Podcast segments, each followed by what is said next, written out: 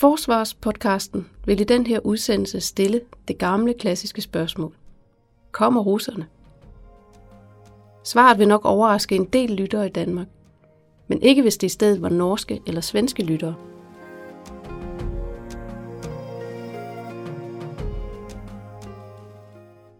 Det her er Danmarks podcast om forsvaret og beredskabet.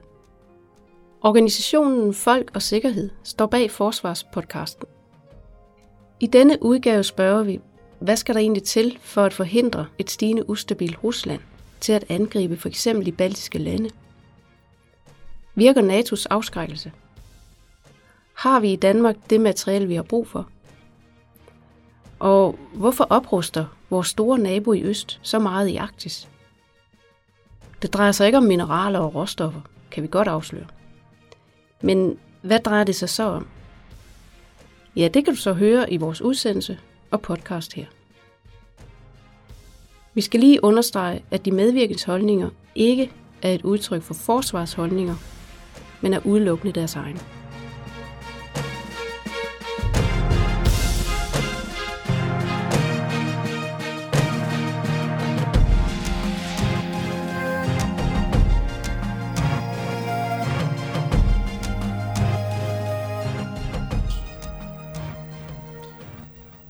Og jeg vil byde jer velkommen her til Forsvarspodcasten. Og med mig her har jeg...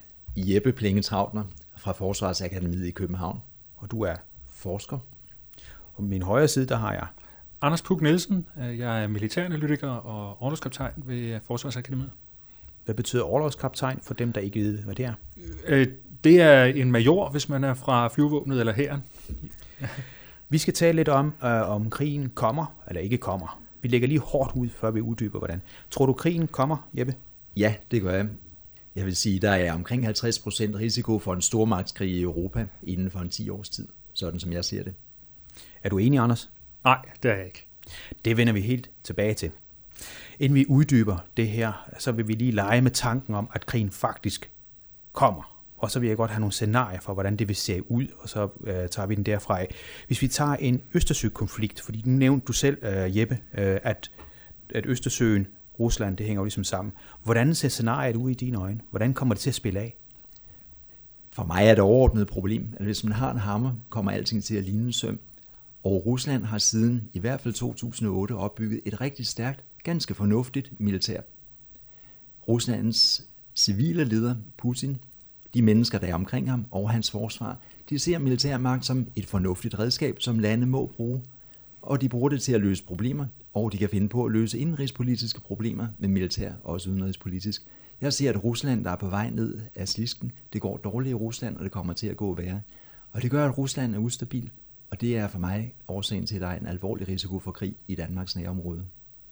Hvordan kommer sådan til at spille af, hvis vi skulle sætte billeder på, Anders Bug Nielsen, altså, hvordan kommer det til at spille af? Hvis det, er sådan? det scenarie, man, man rigtig tit diskuterer, det er invasionen af de baltiske lande. Altså et, et Rusland, der simpelthen uh, lige pludselig får lyst til at, at genvinde noget af den stormagtsstatus, man tidligere har haft i Østersøregionen, og så uh, laver en, en lynaktion, hvor man tager de baltiske lande, indlemmer dem i, øh, i Rusland, og så øh, vil det være rigtig, rigtig svært for de andre NATO-lande at øh, komme tilbage igen og befri de her baltiske lande. Så det, det er typisk det scenarie, man taler om i, øh, i, i Østersøen. Er vi forberedt på det? Altså sådan øh, rent militærsk. Kan I, har I kapacitet til at modgå det? Øh, NATO har jo øh, lavet forskellige planer, og blandt andet har man udstationeret nogle soldater i, i de baltiske lande, som skal fungere som sådan en form for snubletråd, øh, og man, man prøver på, på forskellige vis at, opbygge en eller anden kapacitet til at, at netop kunne lave det her, hvor man kommer tilbage og befrier de baltiske lande. Og så det er jo så altid spørgsmålet, har man nok, eller bør man have mere? Og det er, øh, der, der er kæmpe udfordringer i at få Øh, hvis man faktisk skal gennemføre sådan en operation. Det er jo øh, helt vanvittigt mange soldater, der vil skulle øh, transporteres over for at lave en befrielsesaktion i de baltiske lande. Så det er jo på den måde en, en militær stor udfordring at, at gennemtænke, hvordan man vil lave det her, den her aktion. Men har vi de materialer, der skal til på nuværende tidspunkt? Umiddelbart så så, så er svaret nok, at øh, det har NATO, hvis man lægger alting sammen. Altså, så, så har man jo nok det, der skal til, men det vil være enormt omkostningsfuldt. Altså, hvis man forestiller sig sådan en, en krig, hvor, øh, hvor Rusland måske står med, øh, med en halv million soldater i de baltiske lande, og vi skal over og banke dem alle sammen, øh, så vil der jo dø enormt mange vestlige soldater, så det er jo sådan et, et virkelig skrækkeligt scenarie at forestille sig. Jeppe? Jeg er fuldstændig enig i fremstillingen af det baltiske scenarie. Hvis Rusland erobrer de tre baltiske lande, eller noget af dem, eller bare et enkelt af dem, er der ikke nogen praktisk måde, hvor NATO kan befri dem på. Det behøver jo ikke at gå galt i de tre baltiske lande.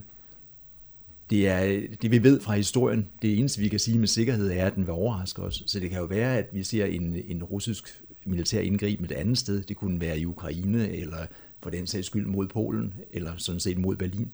Med de styrker, som, øh, som Rusland opstiller, har de sådan muligheder og får dem i stadig stigende grad. Og det er jo det, der bekymrer mig rigtig meget, at de bygger sådan meget stærke militære styrker. Hvad skal det til for? Men i Rusland ved jeg jo så, at medierne i hvert fald, hvis man følger med, og jeg giver lige ord til dig lige om lidt, Anders, for jeg ved også, du følger med i de russiske medier, at der har man jo indtrykket af, at det er Vesten, der er ved at opruste og det er Vesten, der er hammeren, når man så sige. Nu nævnte du et godt billede med, når man har en hammer, så kommer der også et søm. Øh, har russerne ikke en pointe i faktisk, at, øh, at også vi fra Vestens side er begynder at være lidt aggressive, Anders? Jeg ved ikke, om jeg vil sige, at vi fra vestens side er, er aggressive, men øh, det er klart et billede, som, som hersker i de russiske medier, og man må også bare sige, når man stiller tallene op, så kan det godt være, at russerne har et stort forsvar, men altså NATO har jo et forsvar, der er mange, mange gange større end deres. Øh, så fra russisk side, så kan man sagtens stille sådan et billede op, der også ligner, at øh, hold da op, det er farligt, og, og, og hvad nu, hvis Vesten de kunne finde på at gøre sådan, som øh, altså simpelthen øh, angribe Rusland. Øh, fordi det er jo klart, at, at i Rusland, der sidder man jo og laver øh, sådan den samme øvelse med at se, hvad er det for nogle scenarier, som man kan finde på. Og på samme måde, som vi ser, at de baltiske lande er udsatte, så, så kigger russerne jo på Kaliningrad og synes, at det, er, det ligner noget, der er udsat over for en vestlig aggression. Så på den måde, så kan man jo, man kalder det sikkerhedsdilemmaet, hvor man øh, læser de værste intentioner ind i modpartens øh, handlinger hele tiden. Og jeg ved, at du har nogle tal på, hvordan russerne sådan ser øh, den vesten. Øh, Jeppe Trautner. Det er jo helt væsentligt, at den måde, de russiske medier, og den russiske regering fremstiller NATO og USA på over for øh, den russiske befolkning, er, at Rusland er at af et militært angreb fra USA og NATO er nærmest umiddelbart truet. Jeg tror bare, at man skal se Rusland som bestående af flere lag. Der er det, de fortæller befolkningen, men så er der, hvad den øverste militære ledelse i Rusland ved om NATO. Og den øverste militære ledelse i Rusland har et meget, meget klart blik for NATO's styrker og især vores svagheder. Og det er vi også ved at få i de her år. Det begynder at gå op for os selv, hvor militært svage vi faktisk er. Jeg ved, det overrasker rigtig mange mennesker, når man drager det frem. Men NATO's militære styrke er meget, meget lille. Det kan godt være, at hvis man tog alle dem, der går i uniform til daglig i hele NATO, så får man millioner af soldater. Men hvis ikke de har våbnerne, hvis ikke de har logistikken, hvis ikke de har krigsammunitionen, og hvis ikke de har øvet sammen, og det har vi ikke nogen af de her dele, så har NATO faktisk ingen styrker, der kan indsættes i Baltikum. Jeg vil sige, isoleret set, hvis man ser på Baltikum, så har Rusland en overlegenhed 10 til 1, måske endda 20 til 1 i forhold til NATO. Det vil tage 2, 3, 4 år at opbygge NATO's svar på et russisk angreb. Og så er der geografien, der gør, at Rusland ligger bare tættere på de tre baltiske lande, eller Polen, Ukraine, hvad det nu kunne være, end vi gør. Så den faktiske styrkeforhold mellem NATO og Rusland, det er ikke 10 til 1 i NATO's favør, det er den modsatte vej rundt, det er 10 eller 20 til 1 eller 30 til 1 i Ruslands favør. Og det ved de godt i Ruslands militærstab, i deres generalstab, laver de sådanne analyser, lægger planer og øver dem under krigsspil og øvelser, der bare klart illustrerer, at de kan gøre lige hvad det passer dem, og vi ikke kan stoppe dem. Anders Nielsen, er du enig i det? Nej, det er jeg ikke, øh, ikke helt. Altså, jeg tror, øh, russerne udmærket klar over, at det vil ikke være specielt nemt for dem at holde de baltiske lande. Altså man kan se, hvad, hvad de har lavet i Øst-Ukraine, øh, og jeg tror nok, de synes, at det, øh, det, altså, øh, det, det var en stor mundfuld, og så forestille sig at gøre noget tilsvarende i de baltiske lande, komme ind og overtage de her lande, som absolut ikke gider at have de russiske soldater der. Det kan godt være, at de kan lave en hurtig besættelse af de baltiske lande, det er jeg ikke i tvivl om, at de kan, men jeg tror også, det vil være en, øh, en rigtig, rigtig dårlig oplevelse i det lange løb, at øh, holde de baltiske lande for dem, øh, og, og, og det ved de godt. Øh, så øh, altså, øh, jeg, jeg ser det ikke som så nemt. Øh, og derudover så tror jeg faktisk ikke, at de har den store interesse i lige præcis de baltiske lande, hvis jeg skal være helt ærlig. Øh, jeg tror, øh, øh, mit indtryk, når, man, når jeg følger den russiske debat, det er, at altså, der, der de har accepteret, at øh, status er, som det er i Østersøregionen, og ja, der er jo ikke rigtig nogen seriøse politikere i dag i, i, i Rusland, der foreslår, at man skal gå ind og, og overtage de baltiske lande. Og nu skal vi lige forklare for lytter, Anders, at, at, at du også er sprogofficer, så du taler faktisk russisk og følger med i de russiske medier. Øh, Jeppe, der bliver sagt, at det ikke er, altså, det er ikke så overhængende igen. Øh, du taler meget om krigsscenarier. Hvis vi nu flytter øh, lidt til arktiske områder, hvor vi jo har, øh, nu ved jeg, at, at, at Anders han er jo overlovskaptajn, så han burde jo i hvert fald om ikke andet sejle en gang imellem. Men hvis man kommer derop, så er der jo ikke mange skibe, man ser øh, futte rundt derop. Hvordan, øh, og samtidig med, så hører vi jo om, at Rusland det ruster op i, i, øh, i Arktis. Hvad vil de bruge det til? Vil de erobre en isterningemaskine, som, som Grønland er, eller har de brug for kemikker? Eller hvad, hvorfor, hvorfor er det, de opruster over for Grønland også? Sige, det første er, at Anders han sejler faktisk rigtig meget. når en god søofficer, der er her, med et indblik i, hvor enormt stor Grønland og det arktiske område er. Og det ved jeg ikke, om, om Anders, du ser det på samme måde, som jeg gør, men for mig at se, er det ikke Grønland eller Arktis som sådan, der er særlig interessant for Rusland. Det handler ikke om de jordarter eller mineraler, der måtte være på Grønland. Det, det handler om her, det er kontrollen over forsyningslinjerne over Atlanten. Det lyder måske lidt teknisk, men kan I forestille jer, hvordan det bliver, hvis Rusland kan lukke den civile skibstrafik mellem USA og Europa? Det vil være et enormt voldsomt økonomisk og politisk slag mod Europa og USA. Og den måde Rusland opbygger deres flåde på, og specielt deres ubåde og deres sonarsystemer, er for mig at se myntet på én eneste ting, at lukke den civile skibstrafik mellem USA og Europa. Det giver ikke nogen særlig mening i sig selv, men det giver rigtig god mening i et konfliktscenarie mellem NATO og Rusland.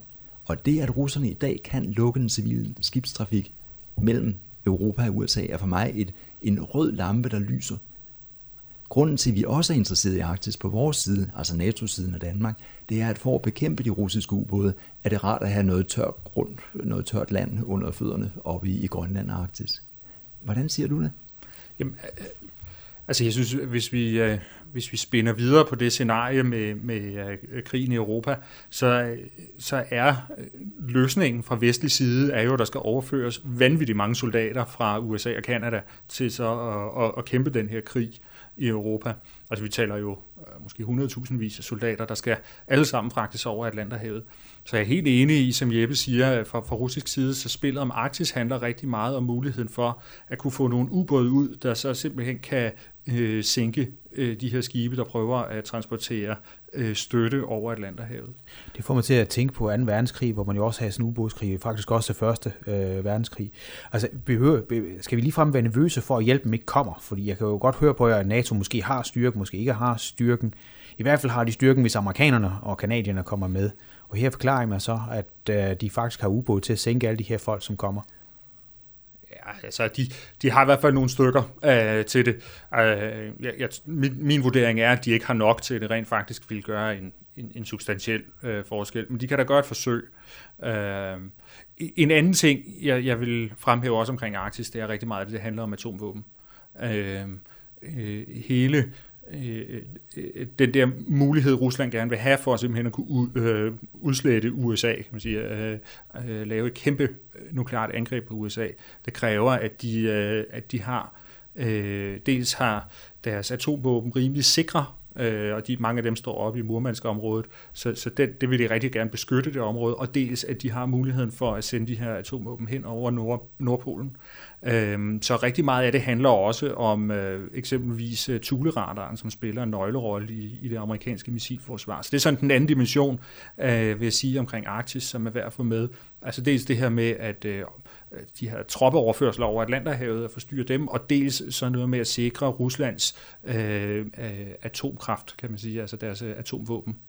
Nu nævner du lige øh, det her med missilforsvar, og jeg ved jo, at de danske korvetter, der, der sejler rundt, vil jo også gerne være medlem med, med missilforsvar. Bare for sådan en almindelig lytter, har vi et missilforsvar, eller får vi dem lige direkte i hovedet? Øh, øh, det har vi i dag ikke i Danmark, hvis det er det. Altså, øh Fordi Putin har reageret jo ret kraftigt, da man skulle være med i paraplyen.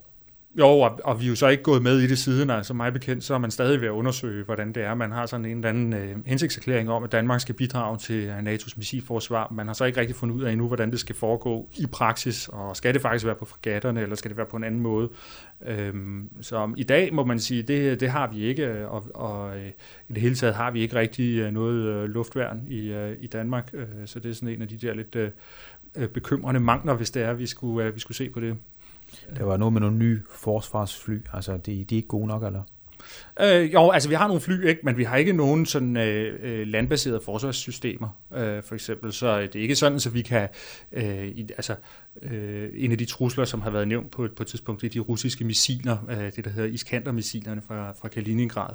Øh, og der har vi altså ikke noget forsvar mod dem, hvis det er. Så, så der kan de stå og, og smide lige så mange ind i København, som de vil. Det vil jeg gerne bekræfte, det billede af den russiske kapacitet her. Men det, der er det store billede her, er, at i over 20 år har NATO-landene, og specielt de nordeuropæiske lande, lidt mindre grad USA, men stadigvæk, vi har koncentreret os om at lave meget små styrker, der kunne være i udlandet, for eksempel Afghanistan og Irak, i overvis. Og for at få råd til de her små styrker, der kunne være i udlandet i overvis, har vi afskaffet vores almindelige krigsføringskapaciteter. Vi har ikke panserværn, altså evnen til at ramme for eksempel russiske kampvogne. Vi har ikke luftværn, evnen til at stoppe for eksempel russiske fly. Vi mangler så mange kapaciteter, der gør, at i en konventionel krig, der har Rusland alle muligheder for at gøre nogenlunde, hvad det passer dem, og uden at vi kan gøre noget ved det. Det er rigtigt, at våbensystem for våbensystem er der en del af vores vestlige systemer, der er bedre end de russiske systemer. Men det er ikke firekort, det her. Det er ikke den, der flyver hurtigst, eller den, der vejer mest, der vinder i kortspillet. Det er dem, der har flest og Rusland har mange, mange gange flere materiel klar nu, end vi har i NATO. Og det ekstra problem er, at størsteparten af NATO's styrke, altså på papiret, den er jo ikke i Europa, den er i USA. 85 procent af det amerikanske forsvar står i USA. Problemet er ikke at flyve nogle 100.000 amerikanske soldater til Europa. Problemet er at sejle deres tunge materiel over, der man brug for tusindvis af skibe. Og det er her, at de russiske ubåde og den russiske mulighed for at lukke Atlanten er interessant. Jeg ved, jeg ved, du også er, er historiker, altså du har øh, studeret øh, krigshistorie. Jeg tænker jo, det her det minder jo meget om noget, man har set før, gør det ikke? Vi taler om, hvorfor starter krige? Og det er jo noget, man har forsket i i, i tusinder af år og talt om. Men hvis jeg skulle trække én ting frem, så er det, at krige ikke starter efter en rationel erkendelse af, at vores regneark siger, at vi vil vinde. Det starter som regel med, at man forestiller sig, at modstanderen er svag, og det her bliver nemt. Og det er et problem for NATO i dag, at den russiske generalstab og den russiske militære og politiske ledelse ved, hvor svage vi er. De har simpelthen en palet af muligheder over for os militært, og hvis der er en krisesituation i Moskva, noget de føler er en krise, så tror jeg ikke, de vil tøve et sekund med at anvende deres militær, som de har gjort 5-6 gange før. Og det er det, der er min bekymring. Så længe NATO er så nem at besejre, i hvert fald i teorien, det kan godt vise sig at blive noget mere langvejt, end de håber på, så er der en risiko for, at de måske træffer en forkert beslutning og gør noget, hvor vi er nødt til at reagere. Og så har vi en eskalation. Er det en eskalation, der vil ende i en atomkrig også? Fordi vi nævner slet ikke atomvåben her, vi nævner atom, altså missilskjold og så videre, men, men hvad med atomvåben? Vil de slet ikke blive bragt i spil mere? Meget interessant er det at kigge på især den europæiske tænkning om atomvåben. For os i Europa, i hvert fald i Vesteuropa, der er atomvåben den ultimative forbrydelse mod menneskeheden – men ser man på den russiske samtale om atomvåben, så er det bare tungt artilleri, som man bruger på en fornuftig militær og politisk måde, hvis der er nogle mål, der skal opnås. Så der er ingen tøven fra den russiske måde at se sagen på, hvor rigtig mange fra, os, fra vores side har afskrevet atomvåben som, uha, det kunne aldrig ske.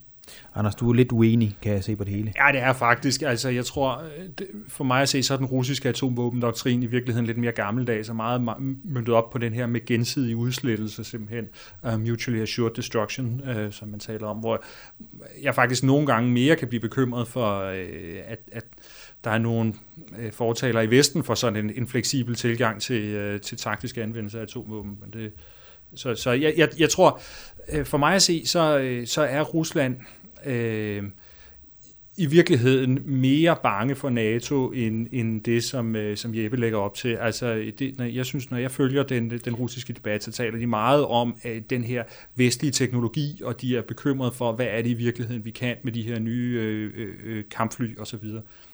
Og de er i den grad også bekymrede for vestens økonomiske styrke, fordi de kan også læse et regneark og se, at vestens økonomi og militærvæsen er mange, mange gange større end deres.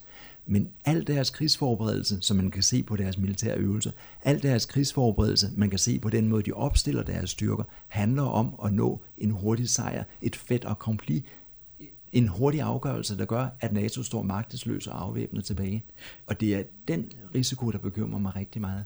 Jamen det, det... Men, men øh, hvis jeg skyde det her, det samme gjorde de vel også under den kolde krig, men der kom jo ikke nogen krig. Det er, er fuldstændig rigtigt, men under den kolde krig var situationen fundamentalt anderledes, fordi dengang kunne russerne og generalstaben Stavkagen i Moskva med sikkerhed sige, hvis de gik ind i Tyskland og forsøgte en erobring af Vesten, så ville de få en krig. Nu kan de med sikkerhed sige, hvis de erobrer de tre baltiske lande, vil der ikke komme en reaktion det første års tid. Er du enig, Anders? Øh, nej, det tror jeg ikke, de kan sige med sikkerhed, og det tror jeg i hvert fald ikke, at, de, øh, at russerne heller tænker, at de kan sige med sikkerhed. Og det er jo, her kommer vi ind på, på sådan noget af det, man kalder afskrækkelse, som er det her med, at, at nogle gange, så, så det, der gør, at man ikke gør noget militært, det er fordi, man er bange for konsekvenserne. Øh, øhm, og, og man behøver jo ikke være 100% sikker på, at NATO reagerer. Hvis bare russerne vurderer, at det er ganske sandsynligt, at NATO vil tage den her kamp op, så kan det godt i sig selv være nok til, at de afholder sig fra det. Og det er jo nok der, hvor øh, jeg, jeg sådan er på den vogn, der siger, at i virkeligheden så indtil videre, så lader det jo til at fungere meget godt, det NATO har gjort, at der er en, en troværdig afskrækkelse. Som Men kunne jo godt som djævelens advokat sige, Anders, øh, selvom du er militæranalytiker og overlovskaptajn, øh, i EU kan man ikke engang blive enige om at, at, at fordele nogle enkelte flygtninge, fordi det er populært, altså upopulært blandt befolkningen. Kan man forestille sig, at græske soldater hjælpe nogen i Baltikum? Jamen, altså, prøv at høre, fra, fra et russisk synspunkt, så er NATO det er bare sådan en, en, øh, øh, lille udbygning af USA. Altså det er USA, det hele drejer sig om, og øh, hvis USA de vil tage kampen op, så sætter de kampen op, og hvis USA ikke vil tage kampen op, så er der ikke nogen, der gør det. Altså russerne, de er, det, det er USA, det drejer sig om, og, og øh, indtil videre så er der stadig i Rusland den opfattelse, at øh, hvis de prøver på, øh, på noget, øh, jamen så er sandsynligheden for, at USA kommer og, og reagerer bare på egen hånd, den er, den er meget stor. Jeppe? Jeg er nu lidt mere bekymret, end du er af den grund, jeg tror, at krigsbeslutninger ikke er rationelle. En krigsbeslutning i Moskva, den vil ikke ske efter en, en, en regnearksudredning af, hvad er risiciene på lang sigt. Det vil formentlig være en flugt fremad, hvor det russiske regime, Putins efterfølger, hvem det end kunne være, vi har nogle idéer, er i en alvorlig indrigspolitisk krise, måske kæmper for sin overlevelse, og nu har brug for et eller andet. Det kan også være en russisk økonomisk kollaps, ligesom man så det i Irak i 1990, da Saddam Hussein besluttede at angribe Kuwait. Der er så mange irrationelle scenarier, hvor en, en politisk leder med et stærkt militær griber efter militæret det eneste redskab, han ved virker. Og det er sådan et scenarie, jeg er bekymret for. Jeppe øh, Plinge Trautner, du er jo forsker på forsvarsøkonomi, og du nævner Putins afløser, og det får mig til at tænke på, at der var jo mange, som tænker, at det kunne være rart, hvis Putin ikke var der. Men det er vel også nogle scenarier faktisk, man leger med, hvor man siger, vi er meget glade for, at Putin er der. Jeg hører nok til blandt dem, der siger, at det kendte onde er det gode onde i den sammenhæng. Det kan være, at Putin lige nu sidder og nyder en dejlig varm kop te med polonium i og dør i løbet af de næste 14 dage. Hans magt er ikke sikret. Han bor på toppen af en ustabil vertikal, en, en flok af mennesker, der ikke har ret meget til fælles andet end, at de er meget rige og faktisk ganske kriminelle i forhold til Rusland. Så det er en ustabil konstruktion. Det kan gå meget hurtigt anderledes. Og jeg mener, inden for få uger kan vi have en voldsom konfrontation mellem NATO og Rusland. Er det, er det sådan noget i retning af ligesom romeriet, altså skabe en fjende udadtil for at, at skabe fred indadtil? Er det det, vi, vi kigger på? Altså det er jo klart øh, et, et scenarie, og jeg vil sige, hvis det er, at vi skal havne i de der, hvor vi har det baltiske scenarie, som, som vi indledte med, jamen altså så er det så noget i den stil, der skal drive det til det. Altså øh, der er ikke nogen tvivl om, at, øh, at Rusland er i en... Øh, i en dårlig spiral, øh, rent samfundsmæssigt. Altså deres økonomi er ikke god, deres øh, øh, øh, demografi er ikke god, prognoserne er ikke gode på den lange bane. Det er sådan en, en stille og roligt kommer de til at falde længere og længere bagud i forhold til, øh, til Vesten og i forhold til Kina også. Så, så det er jo et, et, et, øh, et styre, der bliver mere og mere presset, og øh, på en eller anden måde, så kan man jo godt forestille sig, at de kunne reagere voldsomt. Hvis vi nu ser, forestiller os, at der kommer en eller anden revolution i Rusland, for eksempel imod det styre, der har været på, på samme måde, som øh, der måske var Majdan i, i Ukraine. Hvis der, hvis der sker noget tilsvarende i Moskva, så er det ikke utænkeligt, at Rusland kunne finde på at, at indlede en eller anden konflikt udadtil, for at prøve at samle nationen indad til. Det er præcis sådan et scenarie, jeg frygter. Og måden at afskrække et sådan scenarie på, det er, hvis NATO's styrker i det baltiske område er så stærke, at når de ringer fra Moskva til ham, der er chef ude i Kaliningrad eller i nærheden af i den 6. Øh, armé, så vil han sige tilbage til Moskva, den russiske officer, ej, det har jeg ikke lyst til, og jeg har brug for tre uger til at forberede sig. Som det er nu, vi skal, vi skal lige indskyde, uh, undskyld, at Kaliningrad ligger klemt ind imellem de baltiske lande uh, og er en del af Rusland. Ja, nemlig det er en lille russisk enklave ud til Østersøen, men den er ganske godt bevæbnet. Men problemet er, før Rusland, de russiske militære styrker har respekt for NATO's tilstedeværelse, så vil det virke som en nem ting at gøre, og det vil være min opskrift på den stabilisering, jeg foreslår skulle ske, at vi styrker NATO-styrkerne, inklusive de danske styrker, så det ikke bliver en nem ting for Rusland lige at tage et baltisk land, eller alle tre, eller en bid af Polen. Altså lidt, hvis jeg må indskyde her, altså lidt kynisk set, så kan man jo godt sige, at det kloge forsvar øh, for os i Østersøregionen, det er at øh, sørge for, at hvis vi kommer i den situation, at Rusland, øh, Putin eller hans efterfølger lige pludselig har behov for en lille krig, så kigger han på kortet, og så øh, synes han, at der er nogle andre steder, der er mere oplagte end de baltiske lande. Øh, det er sådan den kyniske tilgang til det. Jeg kan se, at, øh, at Jeppe han nikker, så han er øh, enig i det. Det betyder det så, at vi skal faktisk skal opruste forsvaret i Østersøen? Jeg ved jo, altså som marinemanden, så vil du gerne have flere skibe, eller hvordan er det? Er det øh, nødvendigt? Jamen, det, jo, altså øh, et eller andet sted, så er det noget, vi skal forholde os til, og vi er også nødt til at vende fokus mere mod Østersøen, end vi har gjort, hvis vi spoler en, en 5, 6, 7 år tilbage. Øh, men rigtig meget så er det også noget med simpelthen at blive øh, bedre til at anvende det udstyr, vi har, øh, bedre til at arbejde sammen øh, som alliance, og rigtig meget af det handler også om logistik, altså simpelthen noget med at kunne, kunne føre tingene frem til fronten, og, øh, og det her med at vise, at vi er i stand til at flytte de her store styrker, som vi faktisk har, hvis vi lægger dem sammen. Så det er ikke kun noget med, at vi skal have nye skibe, øh, det er lige så meget noget med at vise, hvordan vi kan bruge dem. Så det er ikke kun med, med, med hatten i hånden, du sidder her der, så nej, det, nej. det er også noget med, med, at I skal være bedre til at anvende det, der er der. Ja, både, både også, og jeg vil sige, især jo hæren, øh, nu taler jeg fra et søvandsperspektiv, men især hærstyrkerne, altså det her med at kunne føre enorme øh, øh, mængder af hærstyrker frem gennem Europa. Øh, der er så mange logistiske udfordringer i at bare få en kampvogn over en bro. Så øh, altså, alle sådan nogle problemer er i virkeligheden en del af det der med at gøre Europa mere robust. Det var jo også det, det tropperne under 2. verdenskrig fandt ud af det landene, men det, at ja. det med dæk, det var ret vigtigt, fordi øh, at de blev hele tiden. Jeppe? Og der er, jeg, der er enig med Anders, her drejer det sig måske ikke om en meget stor oprustning, så meget som en omrustning af NATO. Men for at der kan ske en omrustning i Danmark, eller i NATO i det hele taget, så er der nødt til at ske en, en ændring i vores måde at se tingene på. Det er rigtig interessant at se, hvad der er sket i Norge og Sverige og Finland. Og Finland har altid været det sted, hvor de har tænkt på Rusland som lidt af et problem. Men i Norge og Sverige inden for de seneste fem år har de fuldstændig ændret deres forsvar fundamentalt og på alle måder. De har genindført en praktisk værnepligt, og de er nu i gang med at opstille rigtig store styrker, præcis ud for det scenarie, jeg her skitserer, og en præcis erkendelse af, at Sverige og Norge ingen militære styrker havde, der ville virke mod Rusland. Også Sverige og Norge havde som Danmark lagt deres styrker om, så de kun virker i varme lande langt væk, og nu er de på vej tilbage. Men før der er en forskningsmæssig, mediemæssig, politisk, folkelig konsensus i Danmark om, at Rusland er vigtigt, så kan dansk forsvar ikke laves om. Så vil vi gøre lidt i øst og lidt i syd, og ikke noget rigtigt alligevel. Så det er først i det øjeblik, vi ligesom nordmændene og svenskerne bliver enige om, at Rusland er et problem, der skal gøres noget ved, så kan vi lægge forsvaret om, og så kan det gå stærkt. Og så kan vi faktisk få freden, sådan at vi ikke får dit scenarie med, at der måske kommer krig. Er det rigtigt forstået? Ingen garantier her. Det eneste, vi ved om fremtiden er, at den vil overraske os. Men en ting er meget sikkert. Hvis vi har en bedre militær balance, så det ikke ligner en nem ting lige at tage et, bal- et baltisk land, så er der større sikkerhed for, for at vi beholder freden. Så er der mere stabilisering. Anders Nielsen, der bliver sagt her faktisk, at man skal, om man så at sige, ikke bare opruste, men også, at befolkningen skal have mere indsigt, for det er vel befolkningen i virkeligheden, der er målet her, så fordi politikerne, de vil vel kun gøre, hvad befolkningen siger, eller hvordan ser du det? Altså, et eller andet sted, så er det jo noget med, hvad det er for en, en strategisk kultur, kan man sige, en, en, en forståelse, man har af, af truslerne. Øh, og der er det rigtigt, som Jeppe siger, altså i Danmark, der har vi en, øh, lang tradition for at tænke på, at øh, øh, soldater, der, øh, der bare går rundt på kasernen i Danmark, de laver faktisk ikke rigtig noget.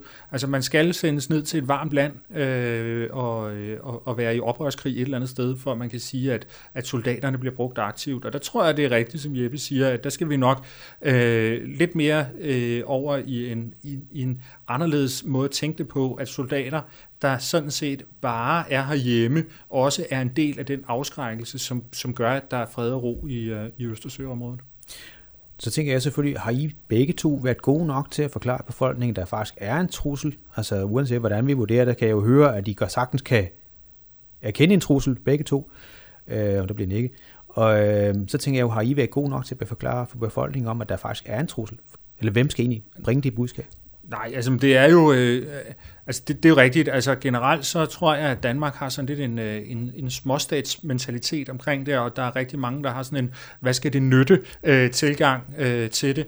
Øhm, og, og der er jo nok et pres øh, for tiden, dels på grund af Rusland, men nok i virkeligheden lige så meget på grund af, at øh, øh, USA har en, øh, en idé om, at vi skal løfte en større del af byrden i NATO, om at nu, øh, nu skal vi øge vores forsvarsudgifter. Øhm, så, så, så på den måde, så er der nok ved at komme en øget erkendelse. Jeg vil dog sige også, altså vi skal, det er jo ikke sådan, at vi skal bruge alle vores ressourcer nu på Rusland. Altså der er stadig masser af andre trusler, som forsvaret også fremadrettet skal, skal løse. Så det er sådan en, øh, en, en balanceret omrustning. Jeppe? Inde i den balancerede omrustning. Rusland er bestemt ikke det eneste sikkerhedsproblem, der er imod Danmark. Men det er måske det forsømte problem i den forstand, vi lever ofte i Danmark i en forestilling af, at NATO bare kommer, og nogle andre redder os, og at NATO er enormt stærk. Og der er det så, jeg prøver at vække en vis nysgerrighed, også i foredrag og andre ting, jeg har holdt, om at hvor stærk er NATO egentlig? NATO har i 20 år kigget sydpå, og nu er NATO selve organisationen, og amerikanerne begyndt at kigge østpå, og det bør Danmark i mine øjne også begynde at gøre meget snart. Altså en ting er, at der skal, politikerne skal mobiliseres, som vi lige snakkede om. Der skal være en bevidsthedsændring til. Nu siger vi så, at den er kommet. Bare for, fordi vi leger jo i scenarier her. Øh, hvad skal der til for at opruste, eller være nok rustet for at faktisk at vinde, ikke krigen, men derimod freden? Hvis I har sådan en ønskeliste på tre ting, og jeg tænker her især på materiel og i forhold til personale og uddannelse, eller hvad I nu kan komme med tanke om, som I synes, der er vigtigt. Hvis vi starter med dig, Jeppe. Mit første ønske skulle handle om at ændre personelsystemet. Den måde, forsvaret er bemandet på i dag, er målrettet de mange år, hvor vi har haft små udlandsopgaver. Hvis vi skal have et forsvar, der kan få russerne og det russiske militær til at tænke, ah, det er, vi er nok en del af et, et troværdigt NATO, så skal det være meget, meget yngre så skal værnepligtige bruges i et helt andet omfang, end de gør i dag, hvor de stort set kun bliver brugt til rekruttering. Så det første er, skabe et meget yngre forsvar. Punkt nummer to, det er at fylde de væsentligste huller, der er. Vores fregatter mangler den type missiler, som jeg ved, Anders er utrolig glad for, og andre missiler. Vores her mangler luftværn og panserværn, og på den måde er der en, nogle håndfulde væsentlige elementer, der mangler for, at forsvar kan komme til at være mere komplet og troværdigt. Og den tredje ting, der mangler i den grad, det er nogle få ekstra driftsmidler, sådan man kan øve. Vi øver ikke længere i dansk forsvar. Vi øver små bitte enheder, en lille bitte smule, og som regel kun officererne, fordi øh, vi har ikke så forfærdeligt mange konstabler og menige soldater, som vi skulle have. Så mere øvelse, det vil være det tredje ønske. Så kan vi i løbet af ganske kort tid opstille et meget stærkt og troværdigt dansk komponent i NATO's forsvar. Fordi hvis der er noget, dansk forsvar har, som faktisk er ret godt, så er det personelkvaliteten. Men midlerne og aldersfordelingen er ikke, som det skal være. Anders, der blev sagt noget med missiler, og jeg ved også, der er en, øh, en amerikansk øh, ambassadør, der også siger, at der skal missiler i de her på, på dine skibe. Ja. Har du øh, det samme ønsker, eller har du andre ønsker? Nå, også? det er klart, de skal fyldes op. Men det, øh, det forudsætter jeg, at det bliver det. Vi er jo i gang med at købe nogle af missilerne i hvert fald. Uh, hvis jeg skulle pege på nogle ting, så tror jeg, jeg vil være sådan lidt mere øh, øh, gadget-orienteret end, øh, end Jeppe her, og så pege på noget konkret materiel. Det første, jeg synes, vi, vi mangler, det er øh, nogle mindre krigsskibe. Øh, rent faktisk har Danmark kun fem øh, reelle krigsskibe, som faktisk øh, kan, kan kæmpe i kamp. Øh, og det er alle sammen øh, store fregatter eller støtteskibe. Og noget af det, der måske overrasker lidt, det er, hvis man forestiller sig det her scenarie med Rusland øh, og en krig med Rusland, så vil de faktisk alle sammen øh, tage og starte med at sejle vestpå ud i Nordsøen og ud i Atlanterhavet, fordi det er derude, deres opgaver kommer til at være for sådan nogle store krigsskibe. Jeg synes, vi mangler øh, en, øh, en, en klasse af korvetter, der er lidt mindre, som kan være orienteret mod Østersøen. Det næste, jeg vil pege på, øh, som Danmark mangler, det er landbaseret luftværn. Altså noget med, det kunne være Patriot eller noget andet. Noget langtrækkende landbaseret luftværn. Så altså vi rent det, skal, faktisk, det, det er missiler? Som simpelthen noget, nogle, øh, nogle øh, ja, antiluftskyts, nogle missiler, der kan skyde øh, øh, luft, øh, en fly eller indkommende missiler ned, så vi kan stille det op på land øh, på, øh, øh, og beskytte øh, dansk øh, område. At det kan være beskytte København, det kan være beskytte vores øh, lufthavne eller anden vital infrastruktur. Så noget af det kan selvfølgelig også øh, deployeres til de baltiske lande i perioder. Men noget, der rent faktisk kan modgå nogle lufttrusler, øh, som er landbaseret, det synes jeg, vi mangler rigtig meget. Og det sidste, jeg vil pege på, det er, at vi skal simpelthen have nogle flere kampfly. Altså de der 27, som vi har bestilt indtil videre, øh, det er simpelthen for lidt. Øh, vi, skal, vi skal bruge nogle flere. Jeg bliver nødt til at spørge til allersidst her. Øh, der er rigtig mange, som har været med i forsvaret igennem nogle år, tilbage, og de husker stadigvæk øh, delfinen og de gode gamle danske ubåde. Dem nævnte du slet ikke. Og det er på trods af, at du er marinemand, eller som det jo i dag er i søforsvaret. Hvordan kan det være? Har vi ikke brug for, for ubåde? Altså at modgå de her russiske ubåde, som, som Jeppe tidligere talte om, at vil være en fare for, for, for, for skibsfarten. Dem, dem Jeppe talte om, det er jo øh, de store atomdrevne russiske ubåde ude i Atlanterhavet, øh, og øh, der tror jeg slet ikke, at det er sandsynligt, at Danmark skal op og have øh, store atomdrevne øh, ubåde. Hvis man ser på Østersøen, så har russerne faktisk ikke specielt mange ubåde der. Så når jeg laver matematikken, øh, så er det simpelthen sådan, at de vestlige lande øh, klart udmatcher russerne på ubåde i, i Østersøen i forvejen. Så derfor så er det ikke noget af det, der vil stå øverst på min ønskeliste. Men jeg vil også indrømme, at i Søværnet, der er sådan øh, to forskellige forskellige skoler omkring det der, og der er nogen, der øh, virkelig er tilhængere af ubåde, og så er der nogen, der øh, er knap så meget, og jeg er nok i den sidste skole. Og jeg ved, at, at så, man... så falder til den anden side. Jeg så gerne, at Danmark genindførte ubådsvåbnet, fordi i mine øjne, men det er en meget lang forklaring, og det er en afvejning med rigtig gode argumenter på begge sider, men i mine øjne, der får man en rigtig meget afskrækkende kapacitet med kystnære ubåde, der kan operere i Østersøen. Og jeg synes, Danmark skulle have en 3-4 stykker af den slags. Men det er en meget specialiseret diskussion.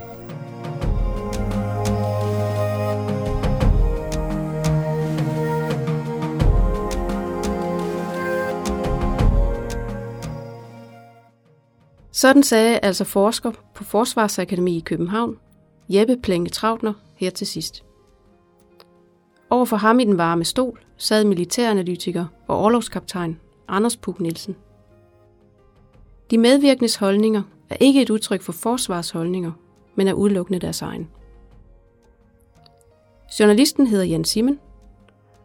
For research og idéudvikling stod Adam Sonic Meinerts fra organisationen Folk og Sikkerhed. Det hele er produceret af Radio MB sammen med den elektroniske folkeoplysning. Du kan genhøre udsendelsen her på Folk og Sikkerheds hjemmeside. Har du forslag til emner, vi skal behandle i Forsvarspodcasten, så skriv til Folk og Sikkerhed på Facebook eller på mailen kontakt snabelag folkogsikkerhed.dk. Mit navn er Karina Ludvigsen, og jeg siger tak for denne gang og på genhør til den næste Forsvars podcast.